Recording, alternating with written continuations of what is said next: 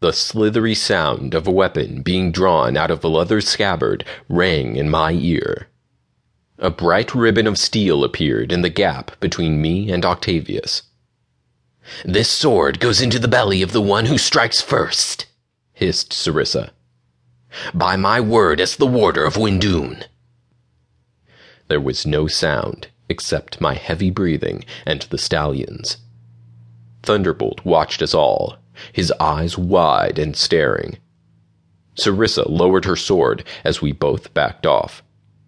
Shamed I am, shamed, Sarissa raged. Never before have I seen two warriors come to blows like this. Who do you charge as your enemy? I dare say that if William Teach saw this childishness, that he would laugh at us all. My eyes burned. I looked down at the floor, trying to think. You're right, I said. There's nothing else I can do here. Look, give me one of the Dryad ore trucks. I won't be carrying an Adelenda, so maybe I can drive it faster. I might be able to get to this gate in time. And how do you propose to defeat Typhon? I have no idea, I said, resignedly.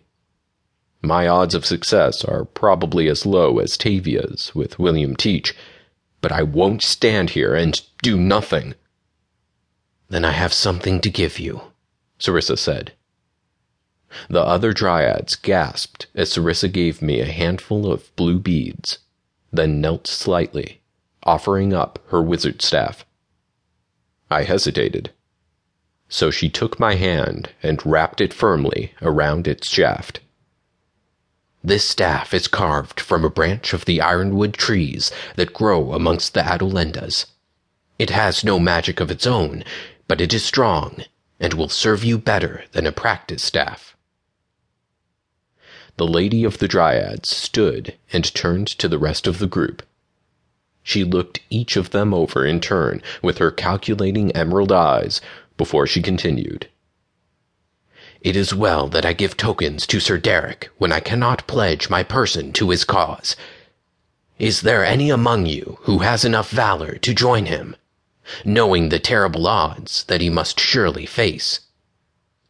Octavius merely snorted his dismissal of the idea. Celine stood next to him in quiet support. Stormwind stood silent, unmoving.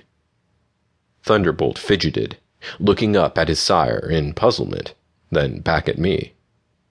Someone cleared their throat and spoke up softly. I will go with Sir Derek, Aurora said in her gentle voice. Perhaps my magic can be of some use. Thank you, I breathed. Maybe we can. No, Octavius interrupted. I forbid it. Forbid it? Aurora said sharply.